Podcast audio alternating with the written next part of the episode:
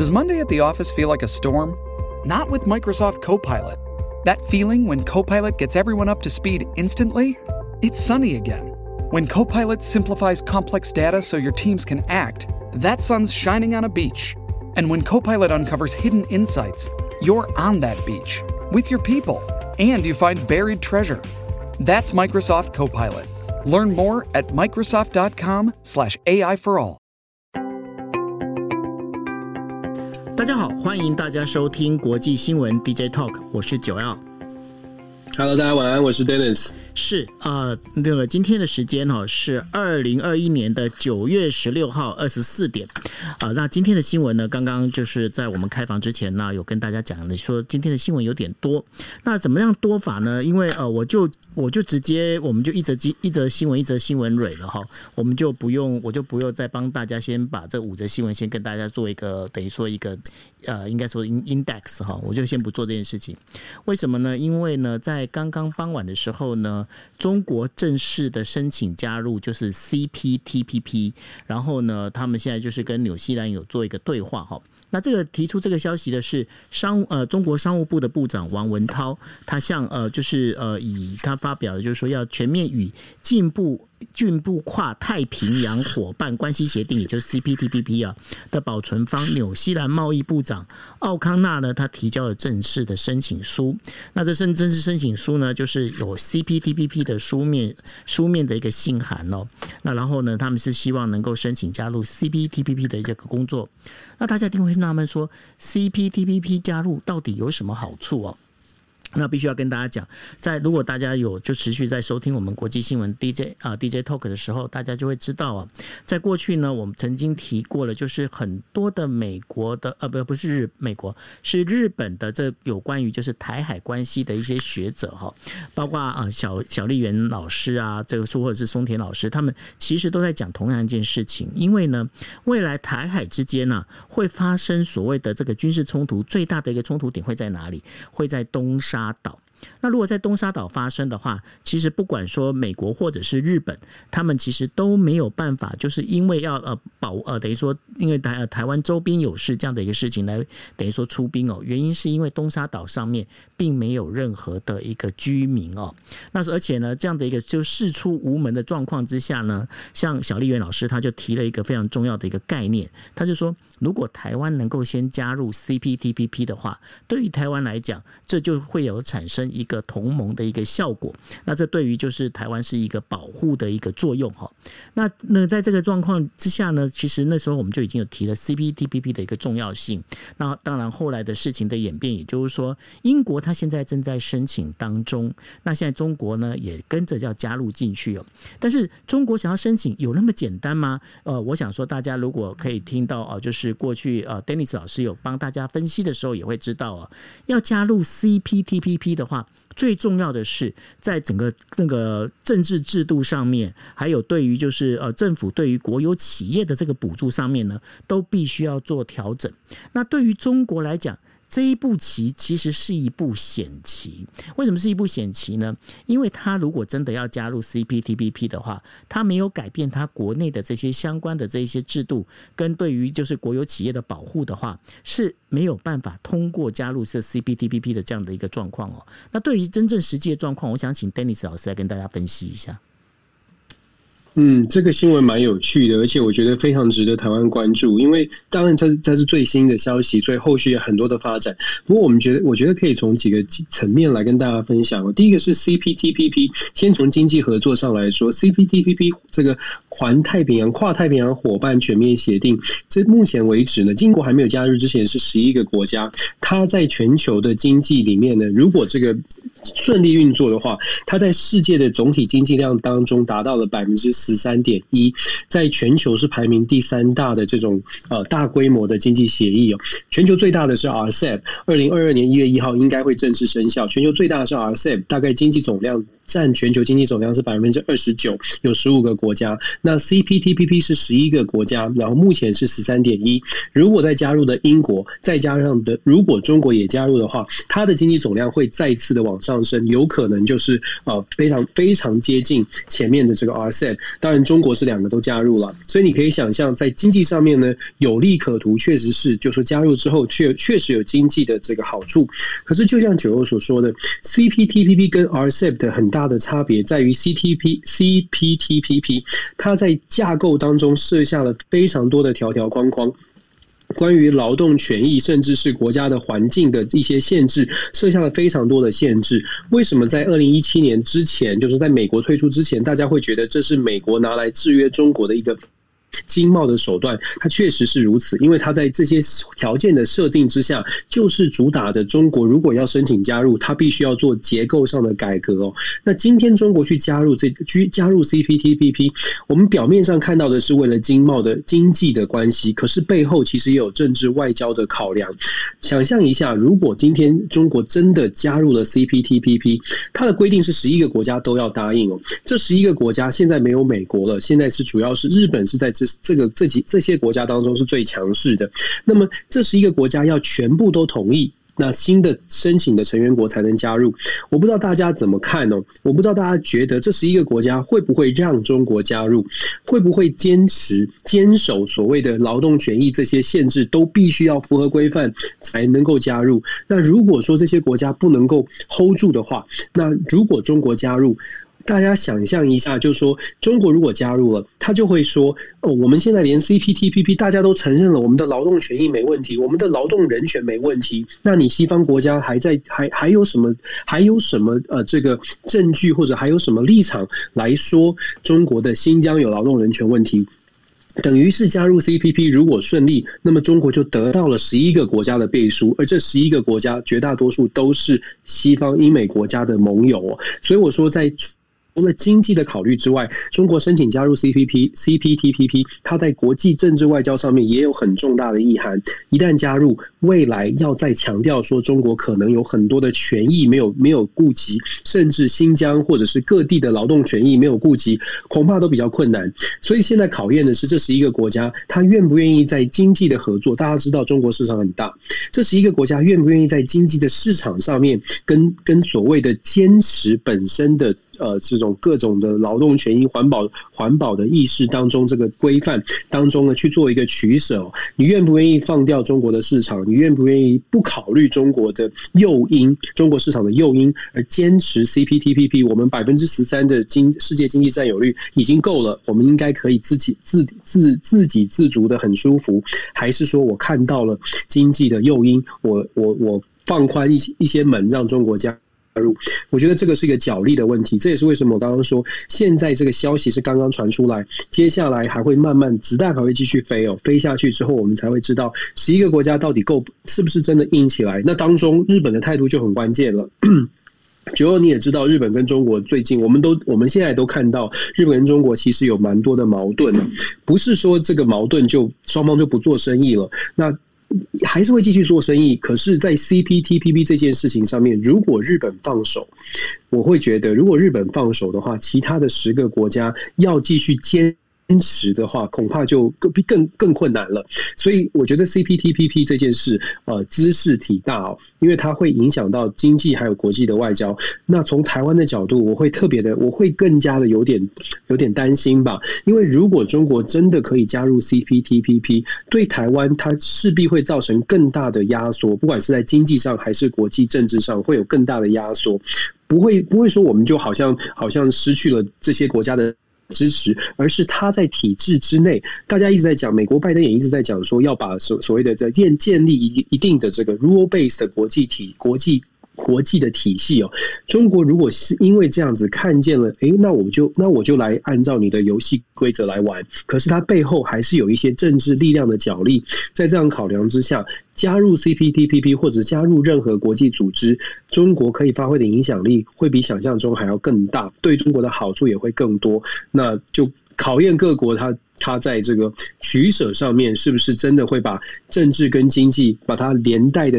关系想清楚？那在台湾的部分也是，我们有没有看见，如果加入 CPT，如果中国也加入 CPTPP，再加上我们之前 RCEP，恐怕也很很有困难，因为中国在里面的影响力很大，在这些国际组的经贸组织上面，我们受到的一些压迫，可能没有办法加入的情况之下，我们。有什么其他的路？有什么的？有什么样的方式可以走出去？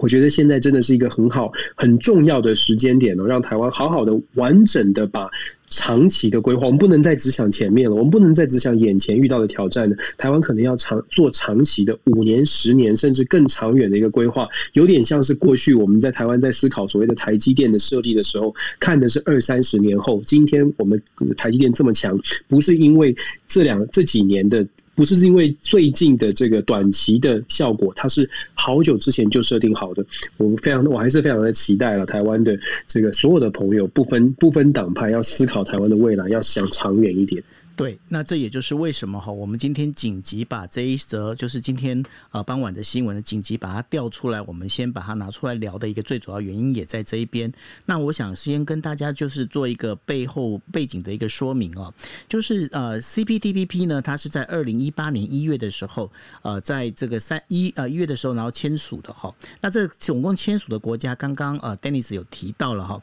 这签署的国家总共是有日本、加拿大。澳洲、纽西兰、马来西亚，然后新加坡、越南、文莱、墨西哥。智利还有秘鲁，总共有十一个国家哈。那这当中呢，有两个国家现在就是跟呃，是它的一个对于中国的一个呃政策是算是比较明确的。一个当然就是刚刚提到的一个日本，那另外还有一个就是澳洲哦，因为澳洲现在跟中国之间也是一直在呃有一些很多的不愉快的一些事情。至于接下来会怎么演变呢？我觉得会持续的会跟大家做一个观察哈。那当然就提到了日本的话，我们就要聊到了，就是日民日本自民党的总裁选举哦，今天傍晚又杀出了另外一个黑马哦，那黑马就是野田圣子。野田圣子他是谁？野田圣子呢？他是日本自民党二阶派里面的一个呃成员哦。那她也是一位女性，所以呢，这一次的日本自民党总裁选举当中呢，将会有就是四名候选人：野田圣子，然后呢高桥呃高市早苗，然后野呃那个岸田文雄以及就是河野太郎，总共四位哈。那野田圣子出来，他有没有胜算？老实说，他并没有胜算，因为呢，他过去曾经有好几次呢想要出来，但是一直都没有啊收集到足够的一个推荐啊推荐函哦。那因为日本的自民党总裁要选举的话，必须要拿到二十张的这样的一个推荐函，要不然的话是没有办法出来角逐的哈。那这个这次这个野田圣子出来的话。对谁的影响最大？其实是对河野太郎的影响最大。为什么呢？因为野田圣子他本身其实也有很大的一块的，就所谓的党呃党员跟党友票哦。那大家也都知道，因为呃现在河野太郎呢，他现在极力想冲的，他就是希望能够在利用第一回的选举里面，他就能够胜过其他的候选人，直接呢拿到过半数的选票。但是现在总共有四名候选人出来的时候，河野太郎他拿到过半数选票的可能性就更低哦。再加上呢，因为呢，今天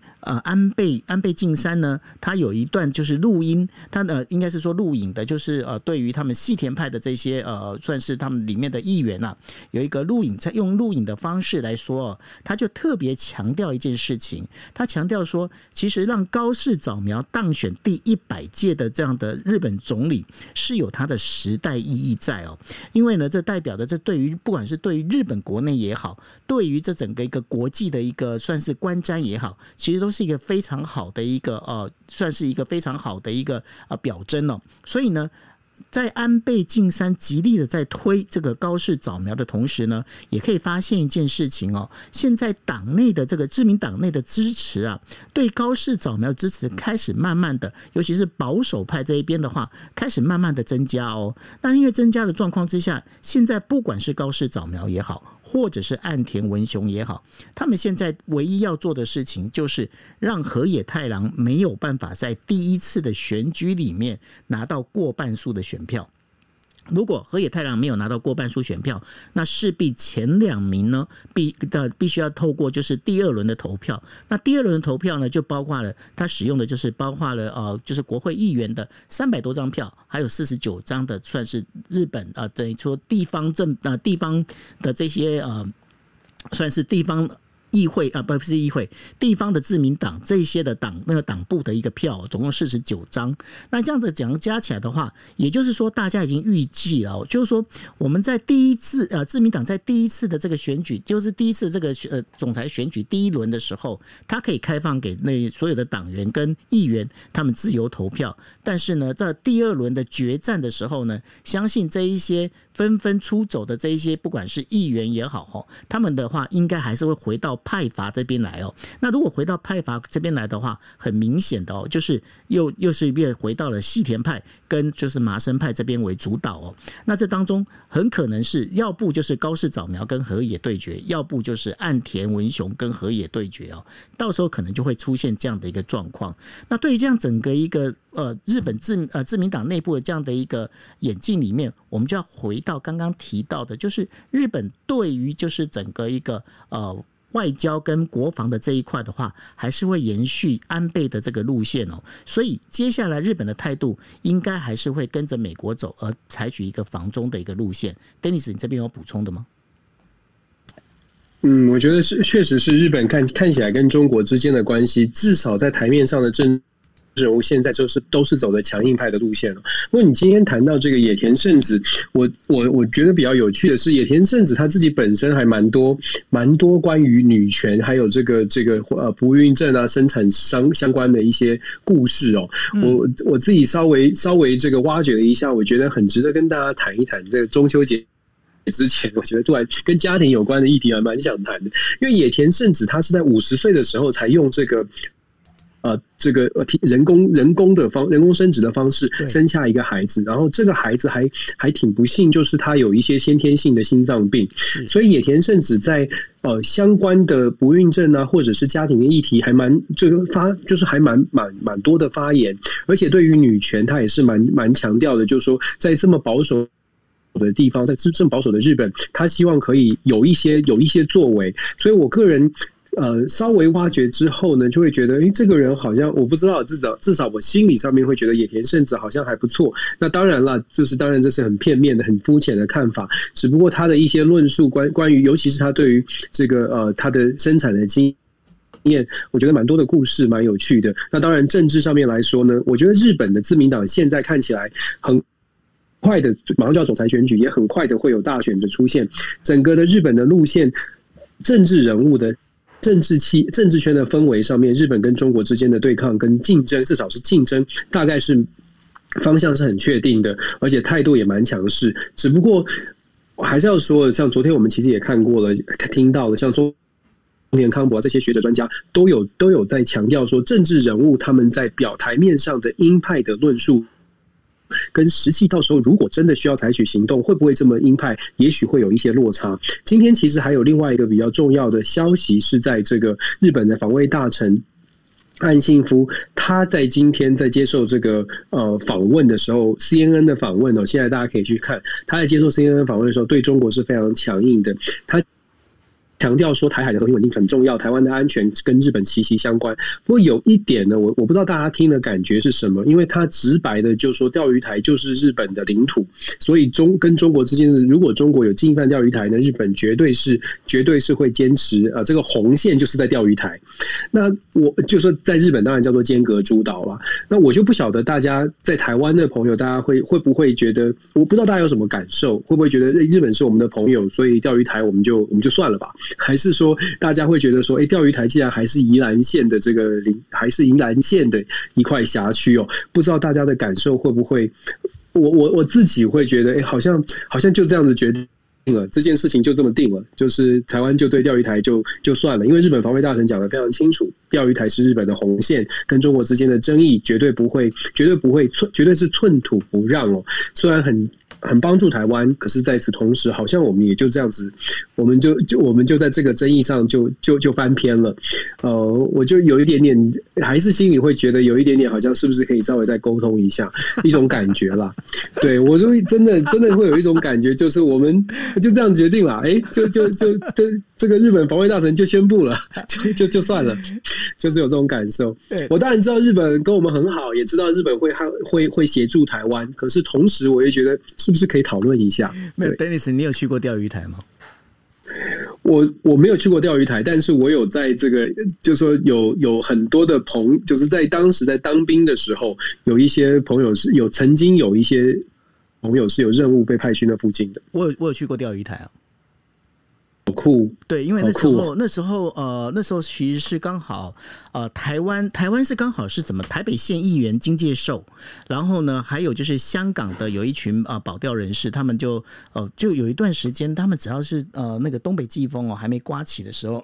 到夏天的时候，他们都要他们都要跑这么一趟钓鱼台，反正就是每次就好像祭典一样。对不起，我用祭典两个字哦，因为他们每次就是只要到了那个时间点，他们就会过去。那只要过了就是中秋节，因为中秋节哦台湾。大家嗯不像我这样子有玩就在海上去玩的哦，因为我自己会开船，所以我知道，就到了过了中秋节之后，那个整个台湾这边的话，就是从外海这边会起所谓的东北季风。东北季风的话，其实是那个整个浪很高。那我记得那一次去的时候，我们就我们是呃。应该是在半呃晚上十点多，我们晚上十点多从基隆这边出发。那从出发呢，我们就整个渔船这样整个出去了。那那时候那时候嗯没有 SNG 哦，那时候我们就带那个 Flyway，然后直接的就过去。那我还记得哦，记得那时候 TVBS 是谁去？是方仰中去。那方仰中去的时候，他是他很惨，他因为他会晕船，因为我们都坐渔船。然后走到半路的时候，在讲话讲话讲一讲，哇，就整个就是那个整个就吐哦，吐到那个外面去了。那船上的记者。基本上就是七零八落，全部倒在那边。那我自己的话，我是直接上船之后就躺着开始睡觉，因为我还讲说这个渔船要走六个小时，因为从呃基隆这边出发的话，到那个钓鱼台的话总要六个小时。那到了大概清晨六点多的时候啊，那就是被所谓的直升机，还有那个就是呃就是应该是说日本保安厅的船哦，他们的用广播，他们用什么广播呢？他们就直接讲哦，他们讲说，哎，就是用中文讲哦，他说这里是啊日本。的领啊领领领海，所以呢，你们现在已经违法侵入哈，那请赶快离开，用这样的方式在做广播。那当然了，因为我们是记者采访的话，我们就是自我们自己会保持一个距离在。但是后来呢，是谁？后来就是那个香港的保钓船就过去。那保钓船过去的时候，那次发生了一个比较大的意外，是怎么样意外？刚好保钓船的那个有人呐、直接从船上掉下来。那掉下来之后，因为那个渔船在走的时候，它其实两边呢那个会卷起。那个所谓的波浪，结果呢，那个人就整个就头就撞到那个船上，那就是这样就牺牲掉了。所以呢，在那一段时间就保钓。那保钓那时候，我到了钓鱼台的时候，我看了钓鱼台，其实我就我跟你讲实话，它就是一个上面都是鸟粪的地方。但是钓鱼台的整个应该是说，它整个海域非常非常非常漂亮哦。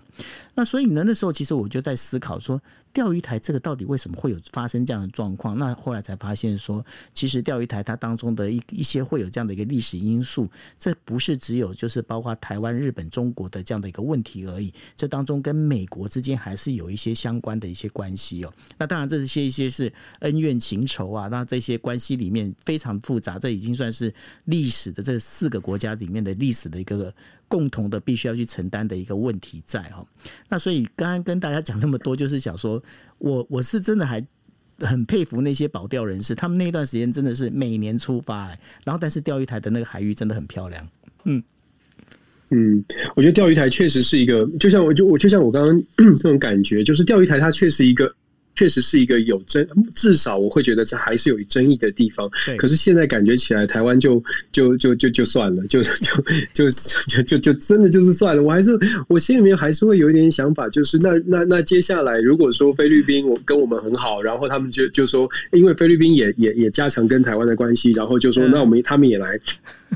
也会派兵协防，那东沙就他们的。我的意思是会有这种感受，就是我们是不是应该有一些讨，至少讨。论的机制，让大家包括台湾的民众都有一起来参与，或者是一起来觉得说好，因为因为种种的原因，我们如果觉得我们我们就就不要再介介入这个纷争，那 OK，这是大家民意的决定。可是好像这种国际议题还是可以，还是需要一些讨论，而不是。就说呃新闻决决定就决定了，然后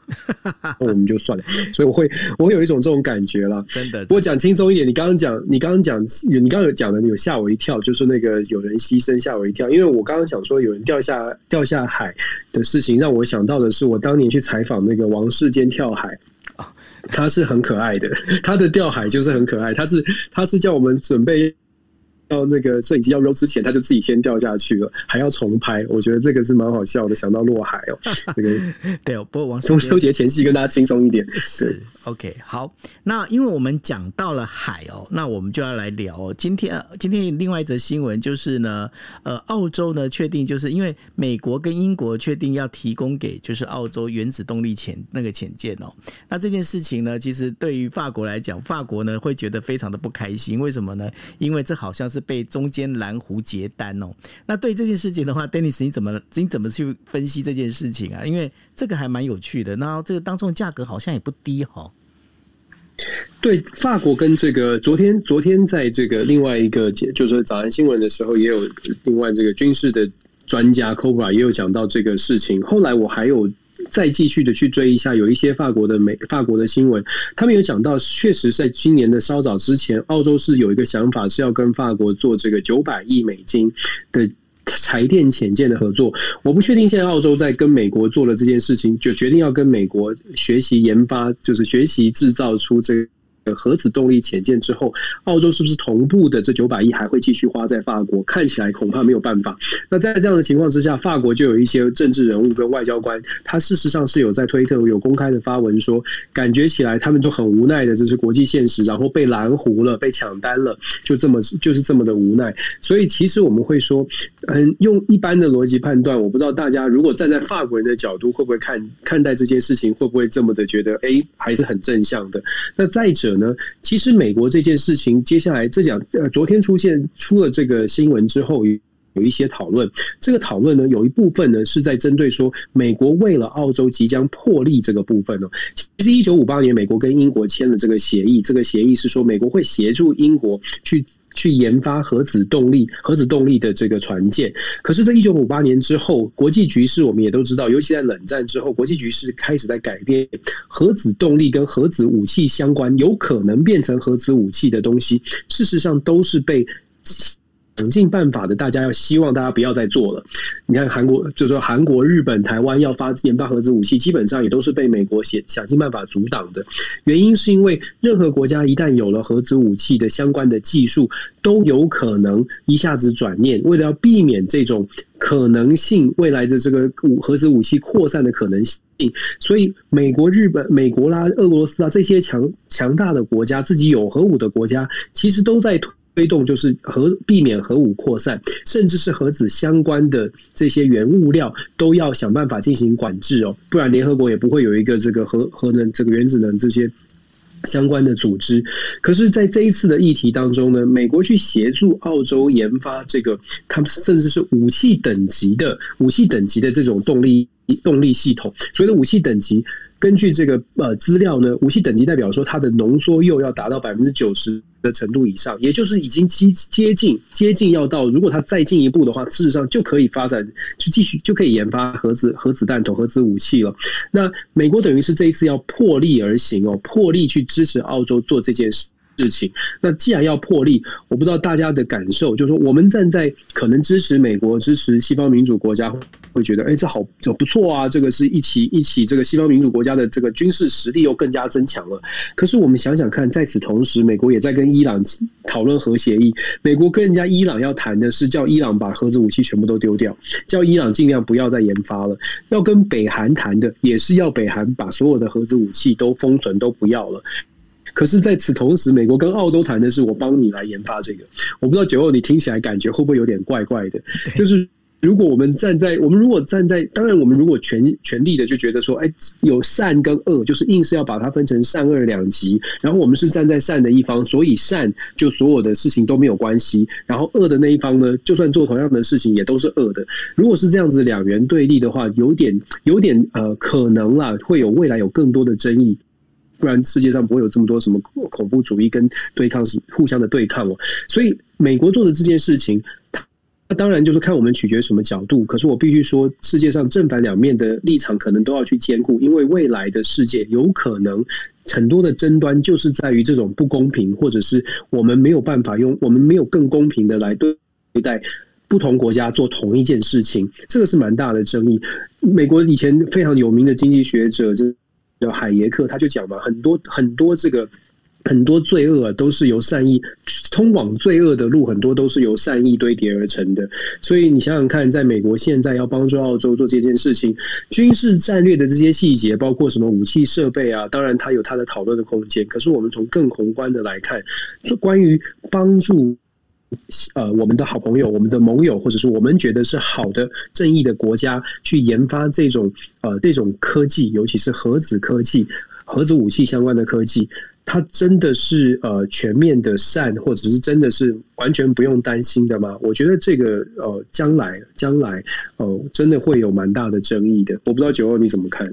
的确哦，这看起来的话，的因为这种东西就是毕竟它本身就是一个刀的两面嘛，哦，所以呢，其实你也很难去判断，但看你要站在哪个角度去思考。OK，那原本呢，其实在，呃，我们就是呃，第三则新闻要跟大家讲的哈，就是呢，英国的海军第一大呃第一海军大臣哦，叫做托尼拉达金，他在接受日本经济新闻的采访的时候啊，他表示说，呃，英国在接下来的五年里面呢，会派两艘两艘算是呃预警预警舰哦，他预警舰的话，他会派它停留在印度太平洋海域。那最主要这件事情呢，是因为包括在台湾海峡，还有就是中国这一边的话，他希望呢能够对于印度太平洋的海洋秩序提呃的安定哦，是提供有一些贡献哦。那大家也知道，现在英国的那个航空母舰就是呃伊丽莎白女王号，它现在就呃就是这一次呢有停靠到神奈川的美军的横须贺基地里面哦。那所以呢，在呃尤其是在英国它脱欧之后啊，英国它现在感觉上好像有在。加深对于印度太平洋这个部分的，包括外交跟军事的一个影响力哦。当然也，那我们前面也跟大家提到了，包括英国它也在申请要加入 CPTPP 哦。那在这整个一个运作里面，那大家就知道说，哎。好像欧洲的这些军队啊，他们的军方开始在这部分，在印度太平洋这一个海域里面，开始好像有开始关注了。那另外的话，还有一个新闻就是说，呃，德国呢，它有一艘那个就是德国海军的一个舰艇哦，它本来呢是希望能够停靠在这呃今就是这呃十五号的时候，本来希望是停靠在上海哦，那结果呢被中国拒绝了。那对于这个欧洲的船，那个等于说军舰开始陆陆续续的开进印度太太平洋海域这里面来的话，那这对于整个印度洋太平印度太平洋海域的一个安全稳定，它是有加分的，还是拉高了紧张的气息呢？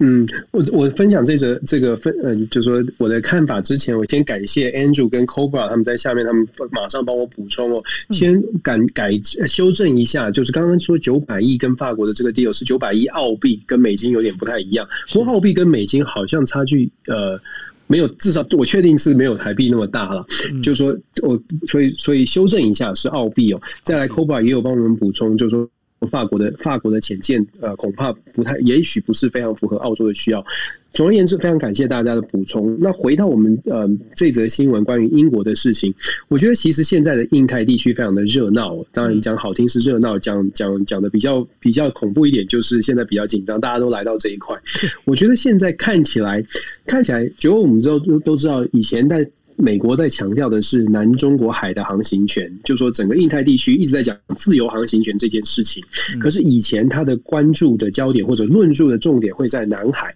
南海的航行权，尤其是东南亚国家这这一块。可是现在哦，尤其是美中之间的紧张关系提升之后，日本、韩国啦这些国家加入了，然后把欧洲的国家也拉到亚太、印太区域来。现在我自己的觉得，感觉起来在台湾海峡是公海这件事情上。已经开始有了更多的琢磨，包括了这次英国他他的驻军，他的这个五年的计划也去讲到说，台湾海峡就是公海。那台湾海峡是公海是什么概念呢？因为中国大陆一直觉得台湾是中国的一部分，所以他认为台那如果如果这个推论成就是合理的话，那中国的想法就是台湾海峡是内海，台湾海峡是中国的领土。那所以现在国际的一个新的论述，不能说新了，其实在之前美国就已经有讲过，他们认为台湾海峡就算是 international 呃。这个 ocean 就是开放的公海哦。那现在英国这这一次的这个驻军，他也也谈到了，他们认为台湾海峡就应该是公海。那台湾海峡是公海这个论述，如果如果可以被大家所接受，那事实上确实对于台湾台湾来说是更多的保障，因为台海台湾海峡是公海，那世界上其他的所有的国家，如果要如果论述是台海的和平稳定是是公海是公。公共利益，那么其他的国家要来到这个地方，要让台海继续维持和和平稳定，就变成是大家的利益了。所以我觉得这个论述的方向开始有了有一个明显，就说我自己觉得开始有一个明显的一个论述的标的。那么我们说，现在英国更关注印太，除了他自己的这个所谓的 global 呃这个 British 之外呢？我觉得整个印太地区，它在整个经贸上面也变得更加的重要，东协也起来了，日本、韩国更不用说。那中国当然其当然本也就很庞大的市场，世界上面的很多的国家都开始更加的关注印太地区，它的利它的利代表它的利益其实是很受到大家重视，利益受到重视，台海的和平稳定这个地方不发生战争，当然就变成了大家的利益。这也是为什么我会说，其实英国的这次来到了印太地。地区呢，呃，到底是紧张还是稳定？我会觉得他他给了，就是说，呃，我们假设中国真的有真的有想要进行军事冲突或者军大动作，从呃军事的方面做出大动作的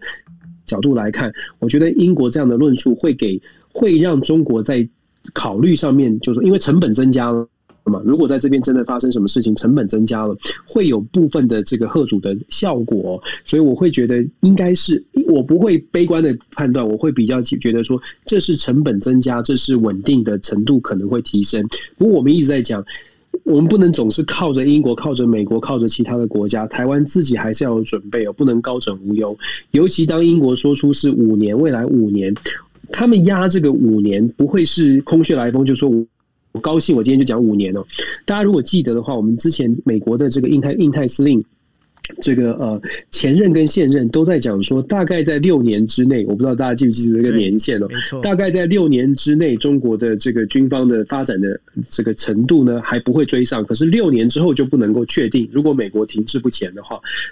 所以英美国压六年，英国先设定说五年在这边会航行。我觉得接下来，我觉得台湾在我。我们在台湾，如果要真的解读这样的一个年份、这样一个数字的话，我会觉得接下来这五六年，台湾不论在军事和经济的准备上，都要先真的是要做好准备。一方面是要当然自立自强，另外一方面是要让这些盟友觉得说，哎，台湾也可以相对应的来做一些对接跟合作，这个是台湾要做的。那这也是呼应。到一开始我们就说的，台湾现在需要的是少一点的政治的呃政治的互相的对对立吧，多一点的是长远一点的规划。我真的好希望好希望看到我们的政治人物思考台湾的未来的时候，可以稍微的不要想说自己的任期到了，要想台湾整体的未来哦。我我最近大家我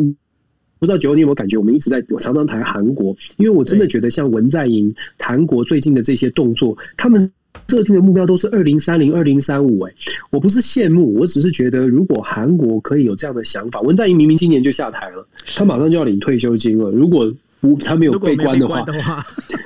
他是第一个会领到退休金的韩国总统哦。可是你看，文在寅今年二零二一年马上要卸任，二零二二年选举了，他下台之后，他为什么在下台之前去设二零三零的计划、二零三五的计划？我觉得台湾需要更多这种考量，就是不论你是什么党的支持。我们应该希望的是政治人物去做这种二零三零年、二零四零年的规划，而不是说现在我们就都都集中在很小很小的议题上面。我我我目前看到在台湾设定的这些议题都非常非常的有局限性，这真的是也不是批评，我真的是觉得台湾应该要看看更大的范畴，因为。整个国际的局势看起来都是五年、十年的计划，各国都是五年、十年在规划。可是我们在台湾好像看的是下个月或者是明年，有点有点稍微短一点，要长一点，要看长一点比较重要。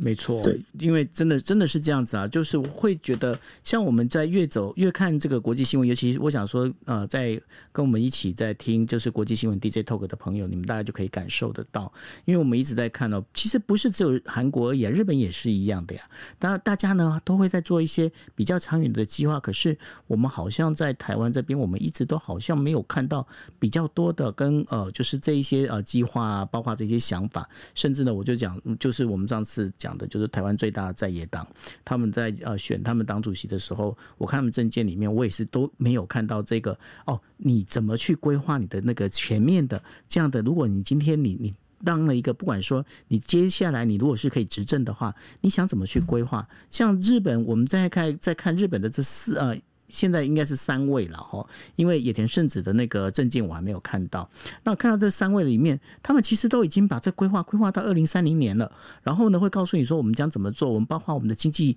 该怎么发展，我们的国防该怎么做。他们整整个事情，它是一个很完整的一个论述。但是老实讲，在台湾，我们真的很希望哦，这些政治人物在论述上面是不是可以更扎实一点、更结实一点哦？真的很期待。对啊。那呃，然后呢，我们接下来要讲的就是说，呃，大家也都知道，中国他们现在在呃缩紧，就是整个一个呃。包括这些呃民民营企业的这样的一个相关的一个呃等于算是控呃监管哦，那所以呢，根据彭博社的报道，呃，现在因为北京的监管对大陆的呃对中国的这样的整个科技股价造成了一个冲击哦，所以腾讯控股呢，它现在目前已经跌出了全球前十名市值的企业。那目前呢，前就是前十大市值的企业当中，已经没有任何一个中国企业在里面了哈。那反而是呢，呃，台积电它现在已经进到了第九名哦。那第九名的企业里面，那这个就是腾讯呢，它在呃港股呢，今天最大跌幅达到了百分之一点九，然后跌幅呃收收盘之后呢，一直到就是香港时间十一点零五分的时候，呃，腾讯的市值是总共是五千五百二十亿美元。那根据彭博社的统计呢，现在这个就是这个数据呢，低于就是美国的晶片制造商英伟达的市值，那已经确定了哈，就是腾讯是跌出了全球前十大的一个市值企业。那对于这样的整个一个状况里面，我们过去也曾经提到了，就是中国一直在呃做一些算是呃内需扩大内需的这样的一个呃内循环的这样的一个就是做法哦。Dennis，你觉得中国它现在接下来这个整个走法会变成是怎么样的一个走法？我很好奇，中国中国政府在在在不在意，就说他们没有。企业在前十名，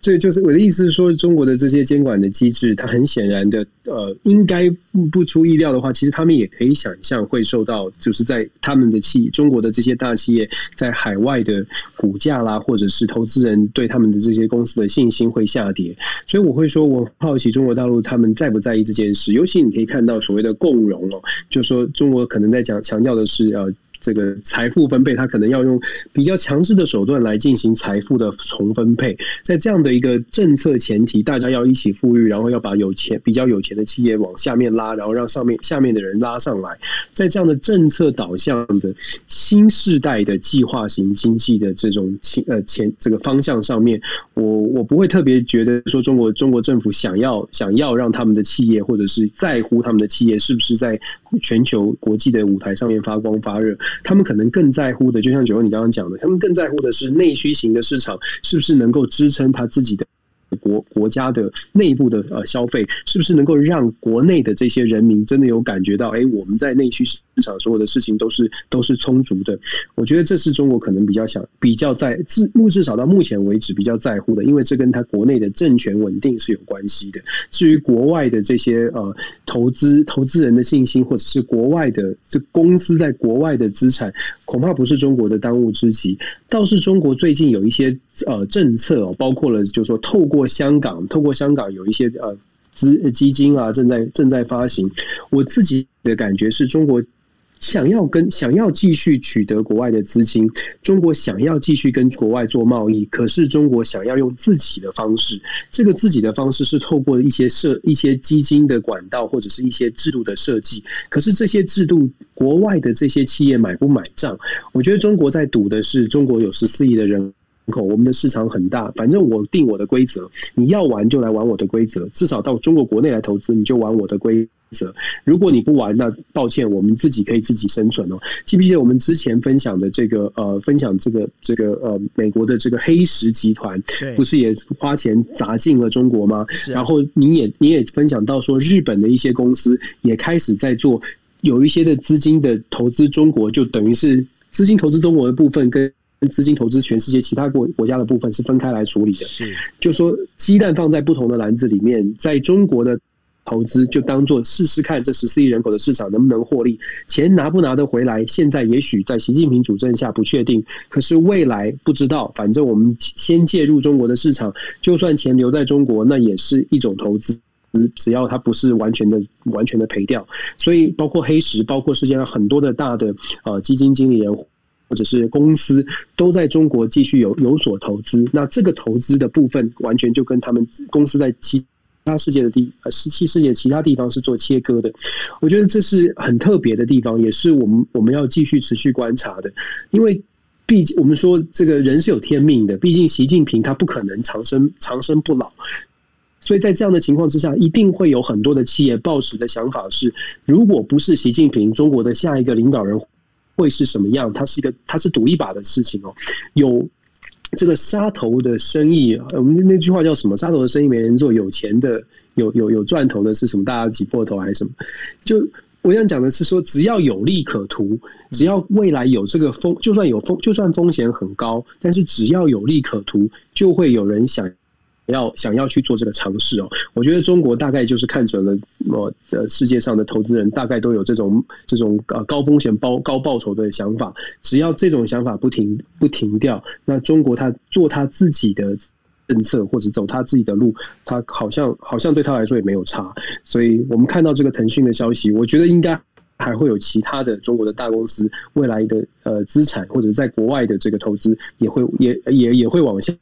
下跌的，目前全世界对中国的企业大概没有太大的信心吧？对啊，这叫做赔钱的生意没人做。然后沙头的生意可能会有人要抢，就是了。对对对对 对对，我这个对就这句话没错，我就是要讲这一句啦。我知道，我知道，所以我赶快帮你补充一下。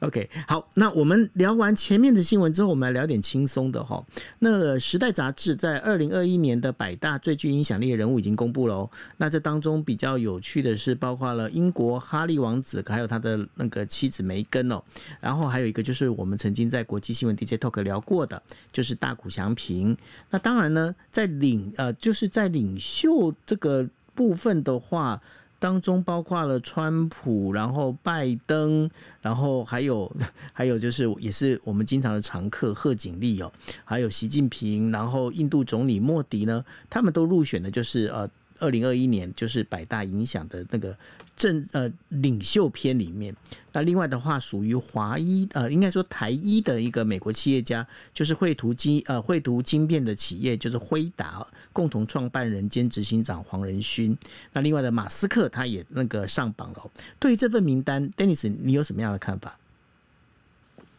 我觉得我看到贺锦丽，我就觉得其实还是很多的这个价值判断是有 是有自己的考虑的。我我我我我个人在我好吧算了，不是我我觉得我觉得他 对，因为其实其实很有趣，就是我看这个时代杂志这个百大影响影响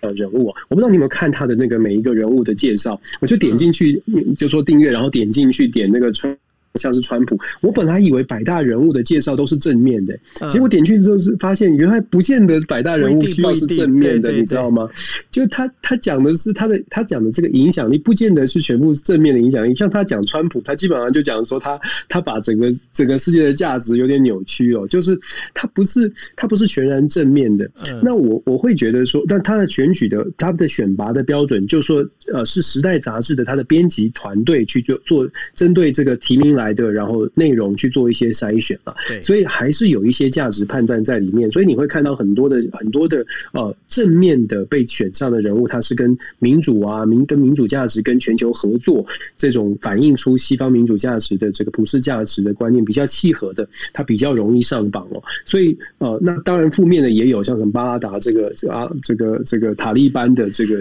领袖也上榜了。那当然他的情。也是，也是，也不是全然，也也当然不是歌功颂德，也是说他会对世界有影响力。所以你可以看到这个世界百大影响力。如果我们专注在政治领袖，就是 leader 的这个 category 里面，有二十个人嘛。对，我稍微看了一下这二十个人，我觉得有一个趋势，就是说大概可以说，《时代》杂志的判断是说，这二十个人带领的未来的世界会会出现：第一，美中竞争会继续；嗯，第二，大就是说。呃，有一些领袖会选出来呢，他的代代表的趋势，除了大国继续持续竞争之外，中美持续竞争之外，它也反映出来了，现在这个世界已经不再是过去的一超多强的体系，也就是说，很多小国的领导人他扮演的角色也越来越吃重，因为已已经不像是以前美国拍一声桌子大家就安静了，不是，这个世界已经不是这样了，所以小国的一些领导人会在区域里面扮演很重要的角色，像是以色列的总理班班奈特也是。也是这个上榜人物，他就觉得说，在中东地区，班奈特的影响力会增加。那当然，阿富汗的这个领领领导人巴拉达，当然他不是正向的，不会给他很正向的评价，但是他对中东地区是会有影响的，类似这样子。然后再来呢，他也在领导人的部分，其实选了不少关于这个后后疫情时代，他又选了 CDC 的这个负责人，嗯，美国 CDC 的负责人也上榜了。然后在后疫情时代呢，关于关于这个国际合作，他选了 WTO 就世贸组织的主席女性也上榜了。再来，我觉得很有很有趣的一点是，他在这一百的领袖里面，他选了谁？他选了福斯的这个呃有争议性的主播，哦，这个 Tucker，就是这个主播他是非常有个人强烈的色彩，当然是非常保守的强烈色彩的。我觉得他反映出来的《时代》杂志认为的是，未来至少未来这一年。舆论上面的这个风向的带动也非常的关键，尤其在美国，现在二零二二年选举快要到了，很多的议题可能都是从福斯电台，可能都是从舆论开始去流传开来。那保守派的势力，尤其在现在，对于美国的民主来说，美国民主已经两极化了。那保守派的势力现在开始有一些，不能说是完全空穴来风，但是有一些论述。已经出现，已经开始在试着在社会当中发酵。第一个是我们之前谈到的，像是堕胎这种保保守派的议题，对堕胎议题、枪支议题，感觉起来已经慢慢已经拿出来，会变成一个选战议题。再来是关于。选举不公的问题哦，我们前两天才在讲说加州的这个呃罢免案。事实上，加州的罢免案虽然民主党守住了这一席，可是私底下在保守派的这个呃，我们说不管是是什么赖群主 Facebook 或者是什么 Instagram，很多都在流传的是呃，川普所说的这这个。Election is rigged，就说选举是不公的，选举是被绑架的，选举整个都是作弊的、操盘就被操操纵的。所以像这样的论述，透过舆论的这些影响力，像是 Tucker 这这样的一个呃 KOL 吧，像这样的带动呢，时代杂志也觉得他们的影响力会是非常的深远，不只是有风带风向，它可能甚至会伤到民主的根基哦，就是呃两极化，然后甚至伤到民主相。信制度，如果连制度都不相信，那大概没什么好相信的。民主大概就会有一些很大的挑战。我觉得这是为什么？我觉得看这个二十个时代杂志所选出来的 leader，我大概看到的是整个整个方向是这样：大国竞争、中美竞争会继续，小国扮演的角色会变变大，因为不再是一超多强的体系。再来，有部分的议题可能会变成明年度，就是二零二一到二零二二年。呃，可能会影响世界变变化走向的后疫情时代，然后国际的经贸的合作，还有舆论的部分，我觉得这是他们我自己猜测，《时代》杂志的编辑群看中的二零二一年到二零二二年的世界的走势，然后会影响走势的这些领导人，他背后代表代表的意义，这是我的观察。Dennis，我们明年也来出个名单，好不好？我们自己选是不是？我们自己选呐、啊，对啊，我们自己来选，而且我们就来出我们国际新闻 DJ Talk。我们告诉你说，这个接下来二零二二年会影响整个国际的最重要的，我们不要选到一百个，我们选十个。好哎、欸，好哎、欸，好玩哎、欸，这个好不好玩？这个很赞哈。对啊，好玩，我们也可以开放时代时代杂志也有开放让大家去提名哦，提名要写一个很简短的那个，也许我们可以在粉丝页上面问大家，就哎、可是年底也快到了，我们真的可以做哎，试试看让大家让大家提名他们，他们在。也许在听我们呃国际新闻 DJ Talk 的时候，有想到哪些国家的领导人，或者想到哪些政治人物可能会在为二零二一年到二零二二年扮演重要的角色，我们也来 DJ Talk 版的这个影响力人物哈。对，我我们我们就我们一起在我们粉丝页上面提，然后让大家来提名。那提名之后呢，我们在明年一月的时候，我们一月初的时候，我们那个国际新闻 DJ Talk，我们就来把这我们把这十个人，我们把他的背景，我们就是来跟也是一样，我们来讲他们他怎么样。解析对啊，解析他们讲好啊好啊好啊，十个，因为一百个我们会会讲到，会真的是我们会会会死掉，不行不行，我们讲十个就好。好好好，而且这样子也可以顺便看看大家有没有认真听我们国际新闻，我们的国际新闻分析。对啊对啊对啊，对，对，那这样好哦，那我们就我们就来做这件事情好了。对啊，好啊，太棒了，趁很好玩很好玩，中秋节之前对吧？嗯。OK，中秋节大家可以回去想一想。对啊，OK，好，那呃，这以上呢是我们今天带给大家的六则哦，六则非常重要的就是国际新闻。那也非常谢谢大家。那这个星期呢，我们国际新闻 DJ Talk 呢，也就在今天这样的一个节目里面，我们要结束了哈。那下个星期二一样的，就是在呃下个星期二的二十四点，也欢迎大家锁定我们的频道国际新闻 DJ Talk。非常谢谢大家，大家晚安喽，拜拜。谢谢大家，中秋节愉快，晚安。